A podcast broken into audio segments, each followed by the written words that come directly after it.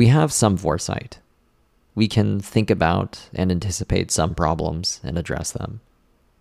We can't, however, anticipate everything.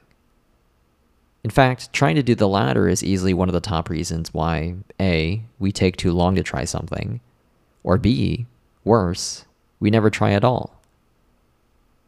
It's when you try to know everything that you will think your way out of doing anything. When you recognize that you can't know everything, you realize that your only option is to do something.